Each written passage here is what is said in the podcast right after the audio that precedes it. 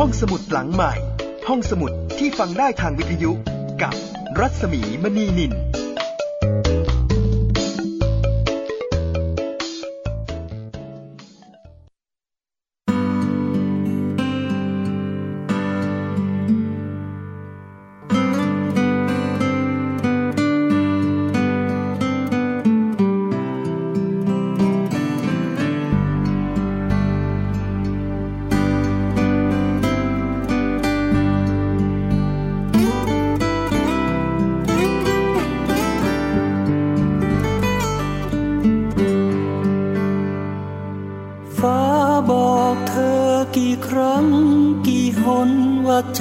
น ควรกว้างใหญ่ดังใจฟ้าภูเขาบอกเธอกี่หน กี่ครั้งว่าใจคน ควรหนักแน่นดังภูผาแม่น้ำบอกเธอหรือเปล่า ว่าใจคนควรเยือกเย็น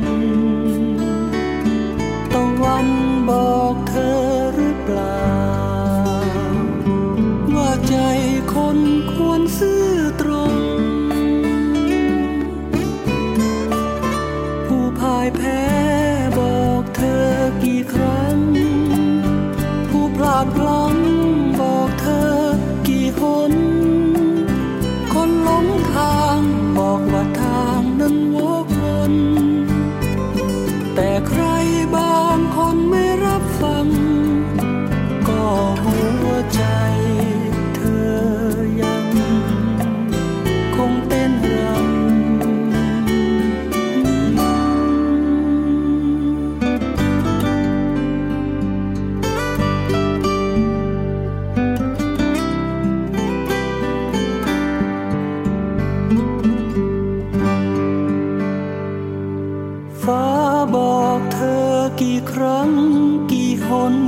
ใจคน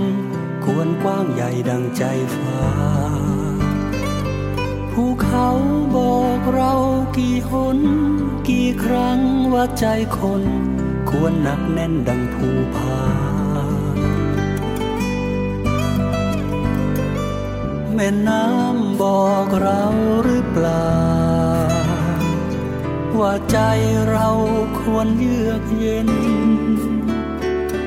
ตะวันบอกเราหรือเปล่า ว่าใจเราควรซื่อตรง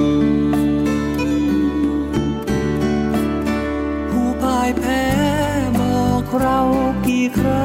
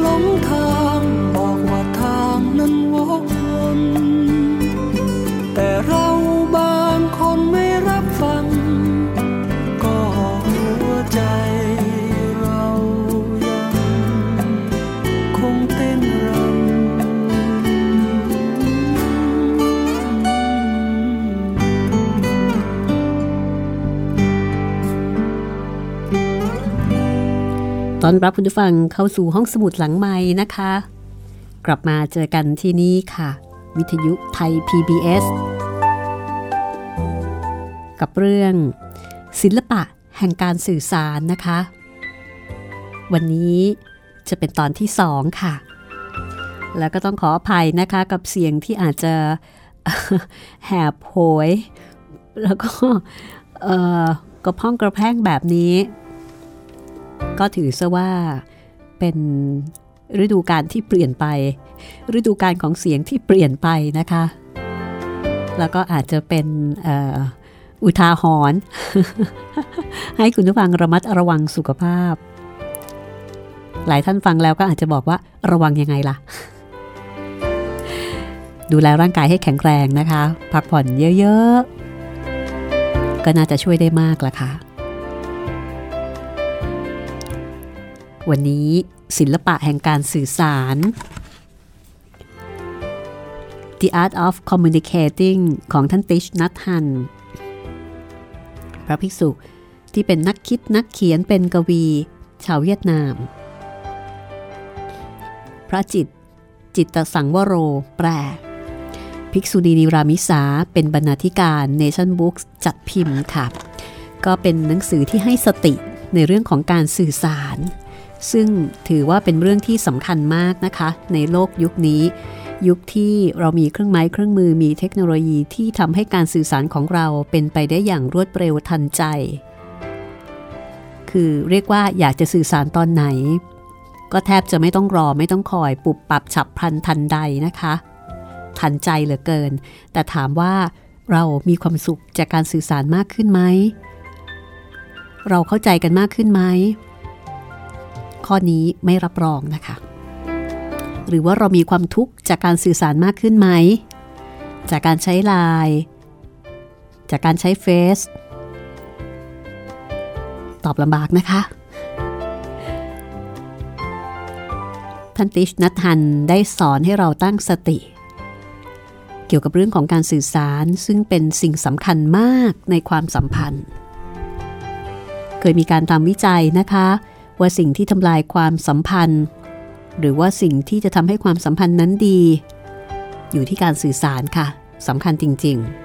ๆ วันนี้เป็นตอนที่สองที่จะถ่ายทอดสรุป แล้วก็หยิบยกเนื้อหา จากหนังสือศิลปะแห่งการสื่อสาร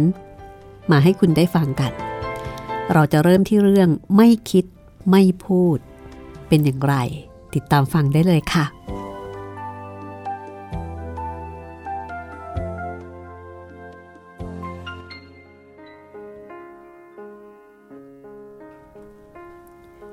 ท่านติชบอกว่า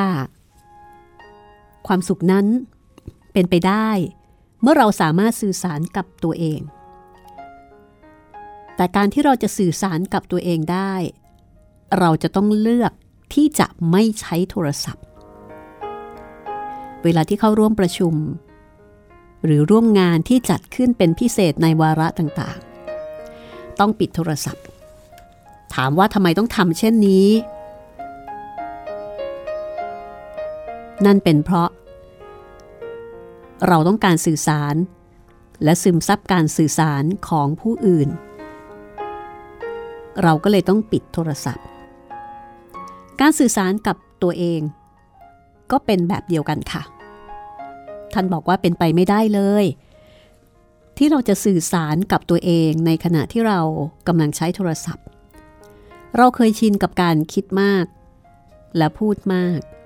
แต่การที่จะสื่อสารกับตนเองได้ เราจำเป็นต้องฝึกปฏิบัติไม่คิดและไม่พูดคุย การไม่คิดเป็นการฝึกปฏิบัติที่สำคัญมาก ท่านบอกว่า จริงอยู่ว่าการคิดและการพูดอาจเป็นประโยชน์ โดยเฉพาะในเวลาที่จิตใจและความรู้สึกต่างๆ ของเราเนี่ยกระจ่างชัด แต่ความคิดมากมายของเรา คือการติดอยู่กับเรื่องราวในอดีต และความพยายามที่จะควบคุมอนาคต การก่อให้เกิดการรับรู้ที่ผิด และความกังวลว่าคนอื่นกำลังคิดอะไร การรับรู้ที่ผิดมันสามารถเกิดขึ้นได้ในชั่วขณะ ช่วงพริบตาเดียว และทันทีที่มีการรับรู้ เราตกอยู่ในการรับรู้ที่ผิดแล้ว เพราะฉะนั้นการพูดหรือการทำ บนพื้นฐานของการรับรู้ที่ผิด มันก็เป็นอันตราย ท่านบอกว่าไม่พูดหรือไม่ทำอะไรเลยดีกว่า วิถีแห่งเซนจึงมีคำกล่าวว่า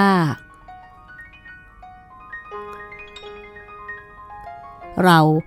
ควรงดใช้วาจา เพราะว่าถ้าเรายังพูดคุย เราก็จะยังติดอยู่ในคำพูดของเราต่อไป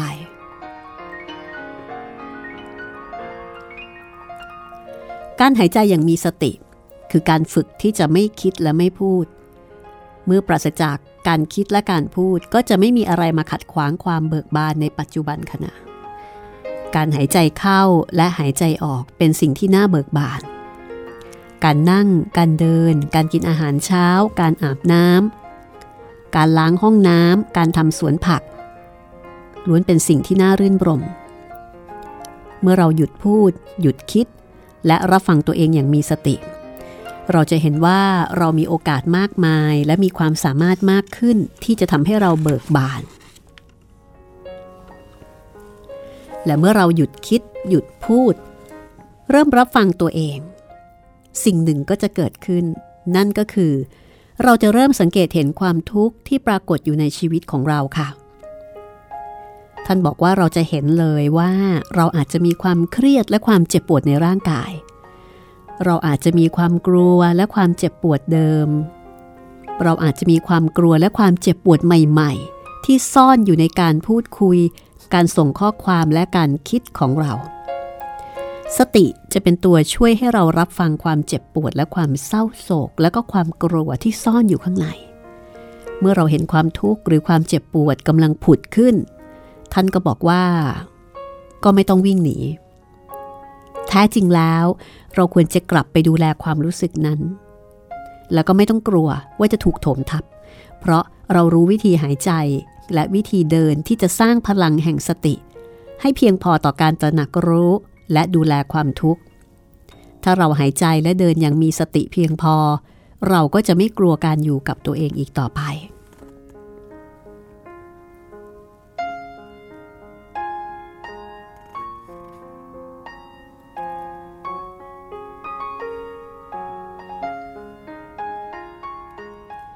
ฉันเป็นอิสระจากโทรศัพท์มือถือ เป็นเพราะว่าฉันพกพาสติติดตัวไปด้วย ดังเทพที่คุ้มครองอยู่บนไหล่ เทพจะอยู่กับฉันเสมอเวลาที่ฉันปฏิบัติ สตินั้นช่วยให้ฉันไม่กลัวความทุกข์หรือความเจ็บปวดใด ๆ ที่เกิดขึ้น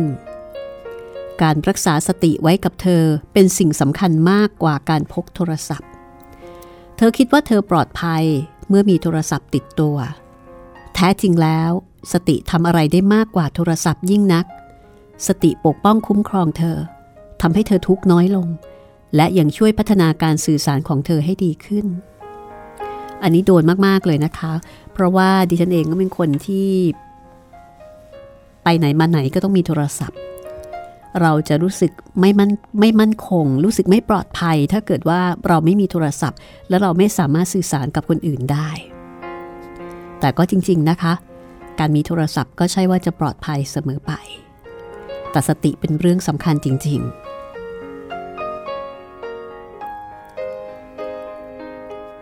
ท่านติชบอกว่า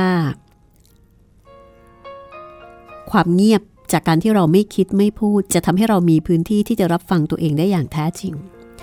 เราไม่จำเป็นต้องพยายามหลีกหนีความทุกข์ ไม่จำเป็นต้องกลบเกลื่อนสิ่งที่ไม่พอใจในตัวเอง จริงๆแล้วเราควรพยายามอยู่ตรงนั้นเพื่อตัวเอง เพื่อทำความเข้าใจเพื่อแปลเปลี่ยน ท่านบอกว่า ขอให้เธอจงกลับบ้านและรับฟัง ถ้าเธอไม่อาจสื่อสารกับตนเองได้ดี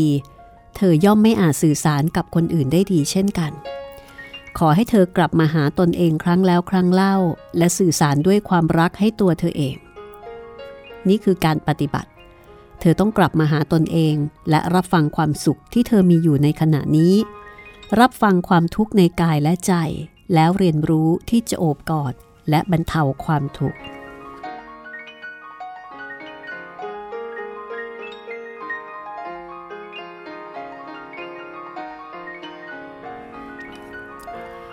ในหัวข้อการสื่อสารกับร่างกาย หัวข้อนี้ก็น่าสนใจทีเดียวนะคะท่านติชบอกว่าเมื่อใดก็ตามที่เรามีสติ สามารถตามลมหายใจอย่างมีสติในกิจวัตรประจำวันของเราได้ตลอดทั้งวัน สติก็จะมีพลังมากขึ้น เราจะได้รับการเยียวยาและสื่อสารได้สำเร็จยิ่งขึ้น ถ้าเรารู้จักจัดเวลาเพื่อหยุดและนั่งเงียบๆสักครู่หนึ่ง แล้วท่านก็เล่าว่า เมื่อครั้งที่เนลสันแมนเดลาเพิ่งได้รับอิสรภาพ เขาไปเยือนฝรั่งเศส นักข่าวคนหนึ่งถามเขาว่าอยากทำอะไรมากที่สุด เนลสันตอบว่า ขอนั่งเฉยๆ และไม่ต้องทำอะไรเลย คือตั้งแต่ได้รับการปลดปล่อยจากการจองจำนะคะ แล้วก็เริ่มเข้าสู่การเมืองอย่างเป็นทางการ เนลสันไม่มีเวลาที่จะเบิกบานกับการนั่งเฉยๆ ก็คงจะยุ่งไปกับการที่ถูกเชิญไปที่นั่นที่นี่ ท่านติชก็บอกว่าเราเนี่ยควรจะจัดเวลาที่จะนั่งเฉยๆ แค่วันละสองสามนาทีก็ยังดี เพราะการนั่งนิ่งๆทำให้ใจรื่นรม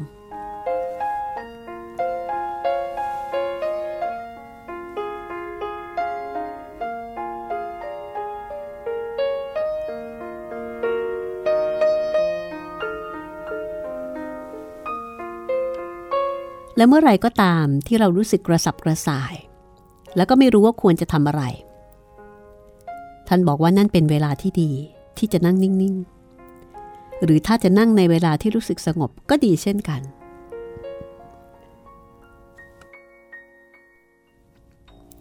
การนั่ง จะเป็นการบ่มเพาะนิสัย แล้วก็ฝึกปฏิบัติ เราอาจเริ่มตามลมหายใจ ตามลมหายใจเข้าและออกได้เลยนะคะ แล้วก็ในทันทีนั่นเอง เราจะเบิกบานกับลมหายใจเข้าและออก ทุกๆอย่างจะค่อยๆดีขึ้น เพราะเราสามารถดำรงอยู่ในปัจจุบันขณะ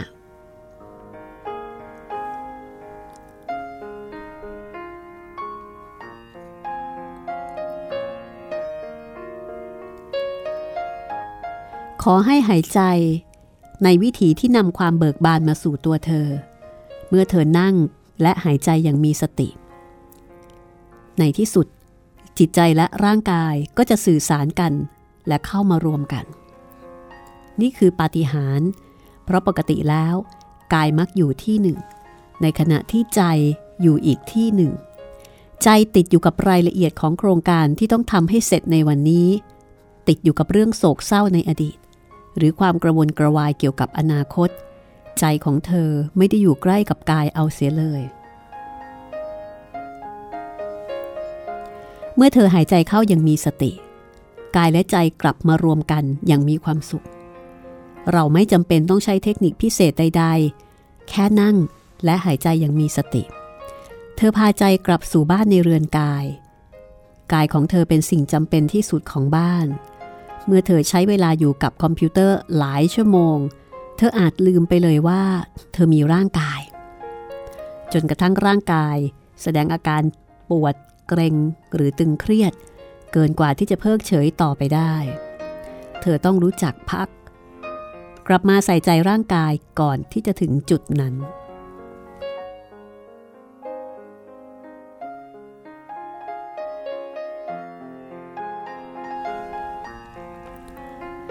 จากนั้นก็จะเป็นหัวข้อพาตัวเองออกไปเดินทันติชบอกว่าการเดินในวิธีแห่งสติ เป็นวิธีมหัศจรรย์ในการนำกายและใจมารวมกัน การเดินยังทำให้เราได้สื่อสารกับสิ่งที่อยู่ภายนอก ซึ่งหล่อเลี้ยงแล้วก็เยียวยาเรา นั่นก็คือพื้นดิน เมื่อเราก้าวเดินด้วยความตระหนักรู้อย่างเต็มเปี่ยมว่า เรากำลังเหยียบอยู่บนพื้น และผืนโลก ในขณะนั้นจะไม่มีการแบ่งแยกระหว่างร่างกายและจิตใจ ร่างกายคือลมหายใจ ร่างกายคือเท้าทั้งสอง ร่างกายคือปอด เมื่อเชื่อมโยงกับร่างกาย เท้า ลมหายใจและปอด เราก็อยู่ที่บ้านแล้ว ทุกอย่างก้าวนำพาเราให้กลับมาสู่บ้าน ณ ที่นี่ ในขณะนี้ทำให้เราเชื่อมโยงกับตัวเอง ร่างกายและความรู้สึก นี่คือการเชื่อมโยงที่แท้จริง เราไม่จำเป็นต้องมีอุปกรณ์ที่คอยบอกว่า ขณะนี้มีเพื่อนกี่คนก้าวไปแล้วกี่ก้าวหรือว่าเผาผลาญพลังงานไปกี่แคลอรี่ เมื่อเดินอย่างมีสติ ประสานก้าวย่างกับลมหายใจ จดจ่อกับเท้าที่กำลังสัมผัสพื้นดิน เราตระหนักรู้ว่าเรากำลังก้าวเดิน ในขณะเดียวกันก็หยุดความคิดไปด้วย ท่านบอกว่าเมื่อเราคิด เราหลงไปกับความคิด เราจะไม่รู้ว่าอะไรกำลังเกิดขึ้นในร่างกาย ในความรู้สึกของเราหรือในโลกนี้ ถ้าคิดในขณะเดิน เราจะไม่ได้เดินอย่างแท้จริง ราะฉะนั้นขอให้กลับมาใส่ใจกับลมหายใจและก้าวย่างของเราเอง ตระหนักรู้ถึงเท้าและการเคลื่อนไหวของเท้า ตระหนักรู้ถึงพื้นที่เท้ากำลังสัมผัส ในขณะที่เรากำหนดความใส่ใจอยู่กับการก้าวย่าง เราเป็นอิสระ เพราะในขณะนั้น ใจของเราอยู่กับเท้าที่กำลังก้าวไปเท่านั้น ใจของเราไม่ล่องลอยไปในอนาคตหรืออดีตอีกต่อไป เพียงก้าหนึ่งก้าเราก็เป็นอิสระ แล้วก็ในขณะที่เดิน ท่านบอกว่าเราก็อาจจะพูดกับตัวเองไปด้วยว่า ฉันมาถึงแล้ว ฉันอยู่ที่บ้านแล้ว ไม่จำเป็นจะต้องวิ่งไปที่ไหน พวกเราหลายคนวิ่งมาตลอดชีวิต ตอนนี้คือเวลาที่เราควรใช้ชีวิตอย่างถูกต้องก็คือการกลับมาสู่ตัวเอง กลับมาสู่ปัจจุบันขณะ บ้านคือการดำรงอยู่ณที่นี่และในขณะนี้ เป็นที่ที่ความมหัศจรรย์ของชีวิตมีพร้อมอยู่แล้ว บ้านยังมีกายของเราพร้อมอยู่ตรงนั้น ซึ่งเป็นสิ่งมหัศจรรย์ท่านบอกว่าเราไม่อาจจะมาถึงณที่นี่และในขณะนี้ได้อย่างเต็มเปี่ยม ถ้าเราไม่อุทิศกายและใจทั้งหมดไว้กับปัจจุบันขณะ ถ้าเราไม่ได้กลับมาอยู่ตรงนั้นอย่างเต็มร้อย ขอให้หยุดอยู่ตรงนั้น และอย่างเพิ่งก้าวต่อไป อยู่ตรงนั้นและหายใจจนกว่าจะมั่นใจว่า เราได้กลับมาแล้วอย่างเต็มร้อย แล้วเราจะสามารถยิ้มด้วยรอยยิ้มแห่งชัยชนะ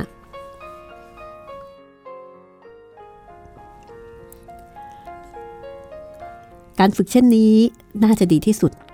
เมื่อเรากำลังเดินโดยลำพังอย่างเบิกบานและมีสติเ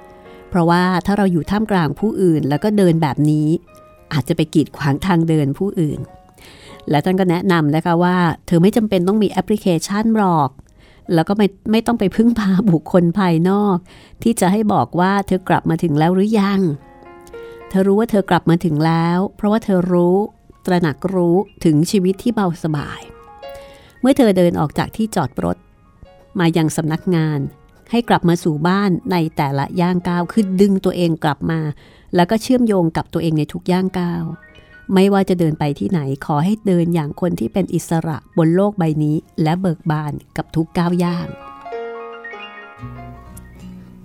ฟังดูเหมือนกับเป็นเรื่องที่ง่าย ๆนะคะ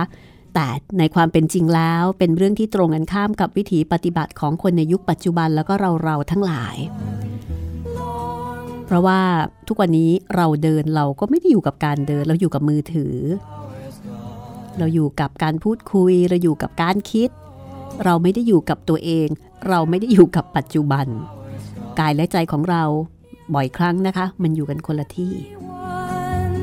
นี่คือวิธีการเป็นศิลปะแห่งการสื่อสาร การสื่อสารกับตัวเอง เอากายกับใจมารวมกันและอยู่กับปัจจุบันที่ท่านติชนัทันได้กล่าวเอาไว้ค่ะ เดี๋ยวกลับมาช่วงหน้านะคะ มาฟังกันต่อกับเรื่องของการเชื่อมโยงกับความทุกข์ค่ะ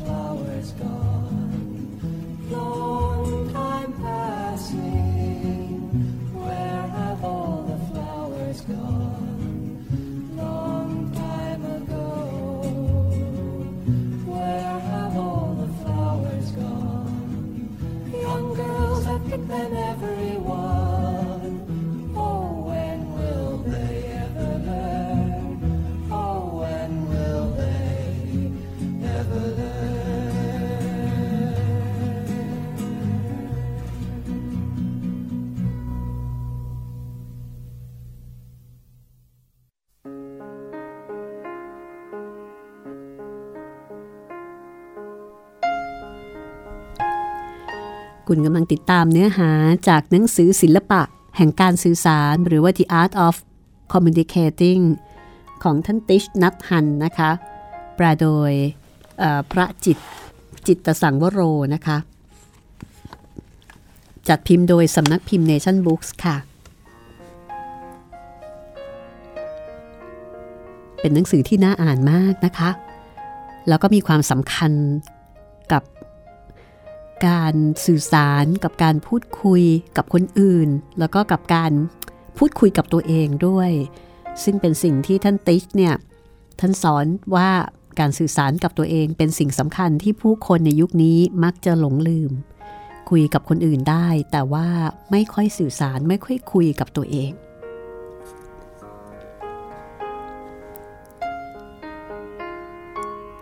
มาถึงเรื่องการเชื่อมโยงกับความทุกข์ค่ะ ท่านบอกว่า ถ้าเราเริ่มหายใจอย่างมีสติ แล้วก็รับฟังร่างกายของเราเนี่ยเราจะเริ่มรู้ถึงความรู้สึกเป็นทุกข์ ที่เราเพิกเฉยมาตลอด เรายังคงเก็บความรู้สึกเหล่านี้ไว้ในร่างกายแล้วก็จิตใจ ความทุกข์มันจะพยายามสื่อสารกับเรา แล้วก็บอกให้รู้ว่ามันอยู่ตรงนั้น แต่เราเนี่ยกลับใช้เวลาและพลังงานมากมายในการละเลยความทุกข์นั้น เมื่อเราเริ่มหายใจอย่างมีสติ ความรู้สึกเหงา เศร้า กลัวและกระวนกระวายก็จะปรากฏขึ้น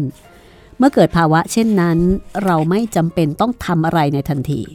ท่านบอกว่าเมื่อไหร่ก็ตามนะคะที่เกิดที่เกิดภาวะเนี่ยค่ะเหงา เศร้า กลัว กระวนกระวาย ท่านแนะนำว่า เพียงแค่ตามลมหายใจเข้าออกอย่างต่อเนื่อง ไม่ต้องไล่ความกลัวออกไป พียงแต่ตระหนักรู้ในความกลัวนั้น ไม่ต้องไล่ความโกรธ เพียงแต่รับรู้ความโกรธ ท่านบอกว่าความรู้สึกเหล่านี้ เหมือนกับเด็กน้อยที่คอยกระตุกแขนเสื้อ เราควรจะอุ้มเขาขึ้นมากอด ด้วยความรู้สึกอ่อนโยน รับรู้ความรู้สึกเหล่านั้น โดยไม่ตัดสินหรือผลักใส่ แต่โอบรับความรู้สึกเหล่านั้นด้วยสติ นี่คือการกลับมาบ้านค่ะ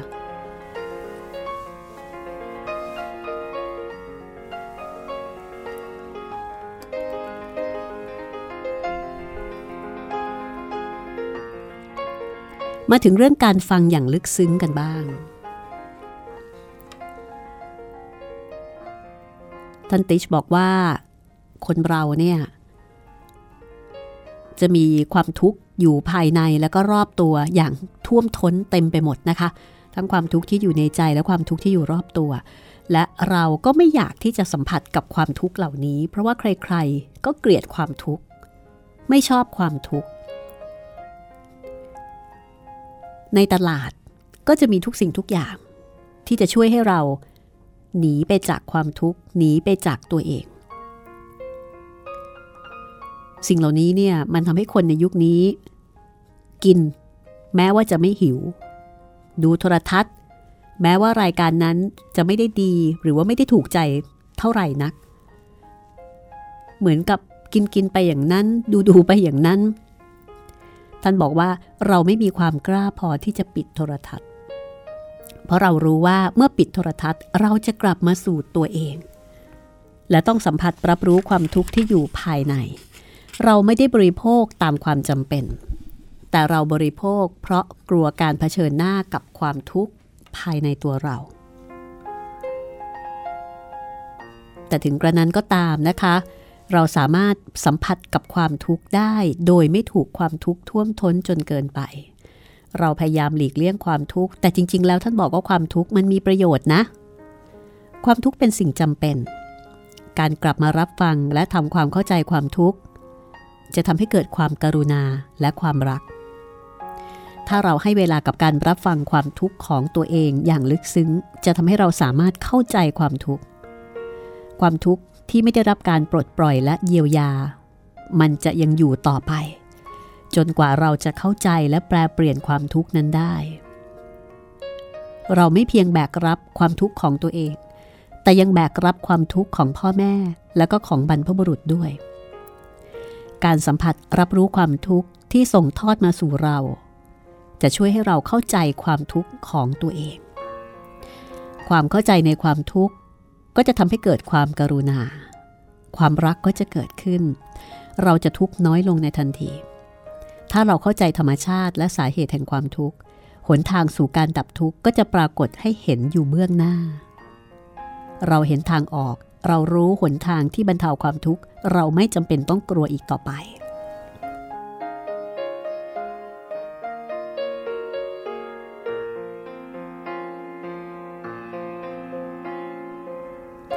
ในหัวข้อต่อไป ความทุกข์นำมาซึ่งความสุขตันติชบอกว่าถ้าเราเข้าใจความทุกข์ จะทำให้เกิดความกรุณาเสมอ ถ้าเราไม่เข้าใจความทุกข์ เราย่อมไม่เข้าใจความสุข ถ้าเรารู้วิธีดูแลความทุกข์ เราจะรู้วิธีดูแลความสุข เราจำเป็นต้องมีความทุกข์เพื่อให้ความสุขเติบโต แท้จริงแล้วทุกข์และสุขอยู่คู่กันเสมอค่ะ เมื่อเราเข้าใจความทุกข์ เราจะเข้าใจความสุข เมื่อเรารู้วิธีรับมือกับความทุกข์ เราจะรู้วิธีรับมือกับความสุขและสร้างความสุขได้ จริงไหมคะ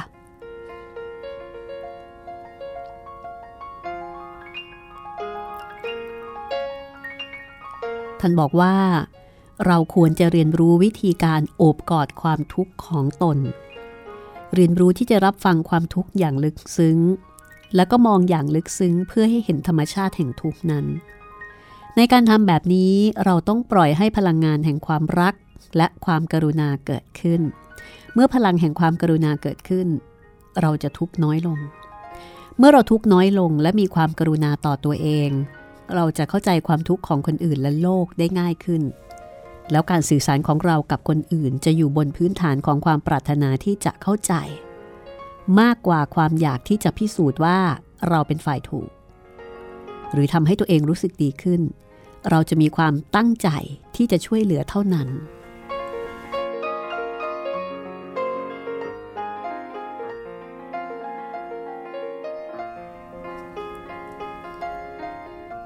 ท่านติชได้เล่าเรื่องของผู้หญิงคนหนึ่ง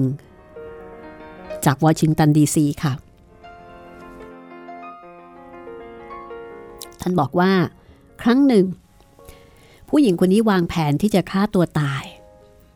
เพราะว่าหาทางออกจากความทุกข์ที่มีอยู่ไม่ได้ เธอรู้สึกสิ้นหวัง เธอมีปัญหาในเรื่องความสัมพันธ์กับสามีและก็ลูกทั้งสามคนเพื่อนของเธอ อยากให้เธอได้ฟังธรรมบรรยายบทหนึ่งของท่านติชนัทฮัน เกี่ยวกับการฟังอย่างลึกซึ้ง แล้วก็วาจาแห่งรัก แต่เธอก็ปฏิเสธ เพราะว่าเธอเป็นคาทอลิก เธอคิดว่าการรับฟังคำสอนทางพุทธศาสนาจะเป็นการขัดต่อศรัทธาของเธอ ทีนี้ ในคืนที่เธอตั้งใจจะฆ่าตัวตาย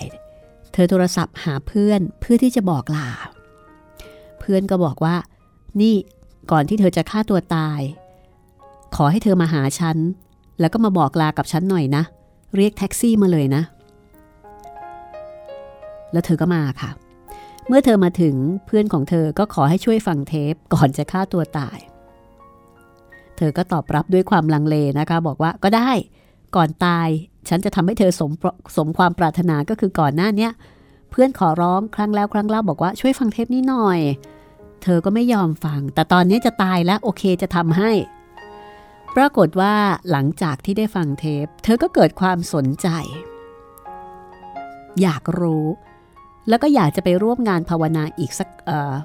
อยากจะไปร่วมงานภาวนาสักครั้งหนึ่งนะคะ คือเธอไม่เคยไปเลย แล้วก็ในงานภาวนาเธอเริ่มฝึกฟังความทุกข์ของตัวเองอย่างแท้จริง ก่อนหน้านั้นเธอคิดว่าหนทางเดียวที่จะขจัดความทุกข์ให้หมดไปก็คือการฆ่าตัวตาย การรับฟังความทุกข์ของตัวเองนี่เป็นเรื่องที่เจ็บปวด แต่เธอเรียนรู้ที่จะอยู่กับลมหายใจ เพื่ออยู่ร่วมกับความทุกข์ให้ได้ เธอพบว่าตัวเองมีการรับรู้ที่ผิดมากมาย และเธอก็หล่อเลี้ยงความโกรธเอาไว้มากมายเช่นกัน เธอเคยคิดว่าสามีและครอบครัวเป็นผู้สร้างความทุกข์ทั้งหมด แต่ตอนนี้เธอเห็นแล้วว่าตัวเธอเองก็มีส่วนรับผิดชอบในความทุกข์นั้นด้วยเหมือนกัน เธอเคยคิดว่าสามีไม่มีความทุกข์เลย มีแต่ทำให้เธอทุกข์ แต่ตอนนี้เธอเริ่มมองเปลี่ยนไปนะคะ เธอก็เห็นแล้วว่า สามีก็ทุกข์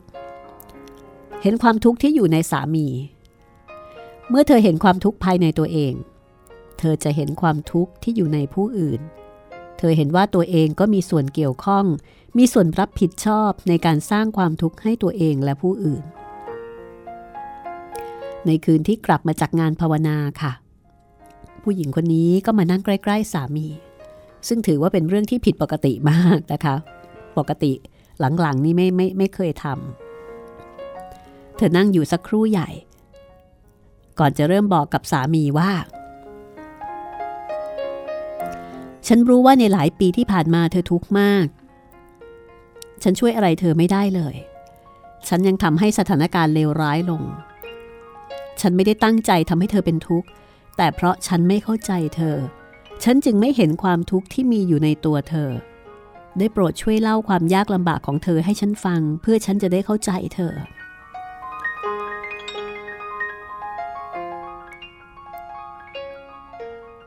เมื่อเธอสามารถสื่อสารด้วยวาจาแห่งรัก เช่นนี้นะคะ ปรากฏว่าสามีก็ร้องไห้ ร้องไห้เหมือนเป็นเด็ก ซึ่งหลายปีที่ผ่านมาเธอไม่เคยพูดดีกับเขาเลย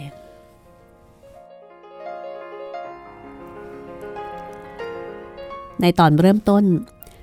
ทั้งคู่มีความสัมพันธ์ที่สวยงาม แต่ต่อมาก็ถูกแทนที่ด้วยความเสียใจ ด้วยการทะเลาะเบาแวง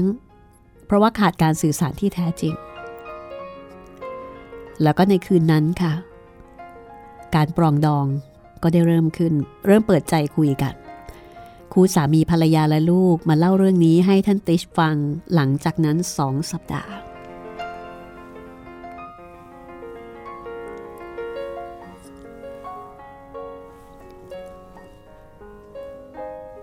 ท่านติชบอกว่า การรักตัวเองคือพื้นฐานแห่งความกรุณา เรามีแนวโน้มที่จะคิดว่าเรารู้จักและเข้าใจคนที่เรารักเป็นอย่างดี แต่จริง ๆ แล้วมันอาจไม่ได้เป็นแบบนั้น ถ้าเรายังไม่เข้าใจความทุกข์และความคิดเห็นของตัวเอง เราจะเข้าใจความทุกข์ของคนอื่นได้อย่างไร ท่านบอกว่าเราไม่ควรมั่นใจจนเกินไปว่าเราเนี่ยรู้จักและเข้าใจคนอื่นในทุกแง่มุม เราต้องถามตัวเองว่าเราเข้าใจตัวเองดีพอแล้วหรือยัง ฉันเข้าใจความทุกข์และที่มาของความทุกข์ของฉันเองแล้วหรือยัง เมื่อเราเข้าใจความทุกข์มีปัญญารู้แจ้งในความทุกข์ของตัวเอง เราจะเริ่มเข้าใจ และสื่อสารกับคนอื่นได้ดีขึ้น แต่ถ้าเรายังไม่ยอมรับตัวเอง ยังเกลียดและโกรธตัวเอง แล้วเราจะรักคนอื่น สื่อสารความรักให้กับคนอื่นได้อย่างไร ท่านบอกว่าการเข้าใจตัวเองนี่มันสำคัญมากในการเข้าใจผู้อื่น การรักตัวเองเป็นสิ่งสำคัญมาก ในการที่จะรักคนอื่น เมื่อเข้าใจความทุกข์ของตัวเองจะทุกข์น้อยลง แล้วจะเข้าใจความทุกข์ของคนอื่นได้ง่ายขึ้นมาก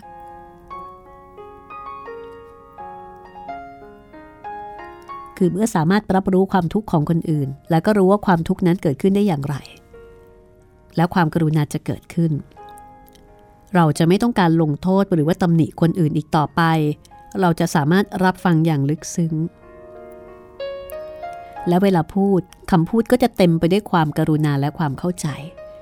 คนที่เราพูดคุยด้วย ก็จะรู้สึกสบายอกสบายใจมากขึ้น เพราะว่าในน้ำเสียงมีความเข้าใจและความรัก เพราะฉะนั้นก้าวแรกคือการกลับสู่บ้านในตัวเราเอง เพื่อเข้าใจความทุกข์และรากของความทุกข์ คือท่านเน้นว่าเราต้องเข้าใจความทุกข์ของตัวเองก่อน เราต้องกลับมาสู่ตัวเอง ความสัมพันธ์ของเราขึ้นอยู่กับความสามารถของแต่ละคน ที่จะเข้าใจความยากลำบากและความปรารถนาของตัวเองและผู้อื่น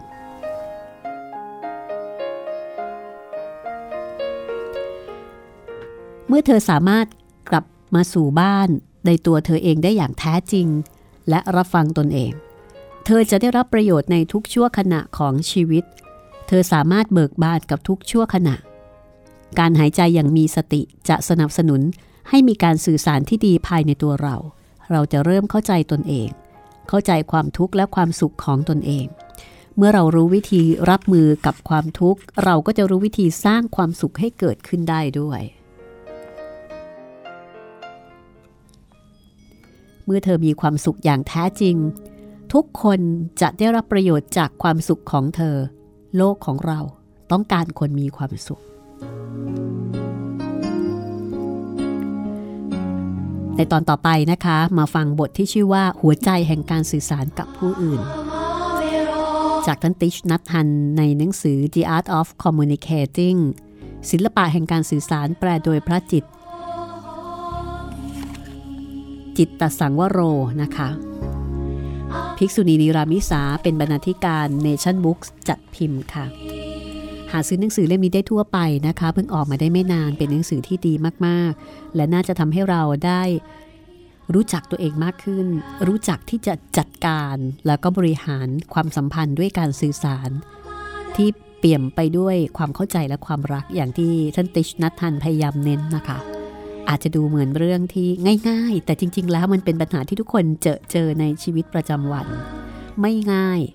แต่ก็ท้าทายแล้วก็น่าลองเพราะ มันจะทำให้เรามีความทุกข์น้อยลง วันนี้หมดเวลาของห้องสมุดหลังไม้แล้วนะคะ ลาไปก่อนสวัสดีค่ะ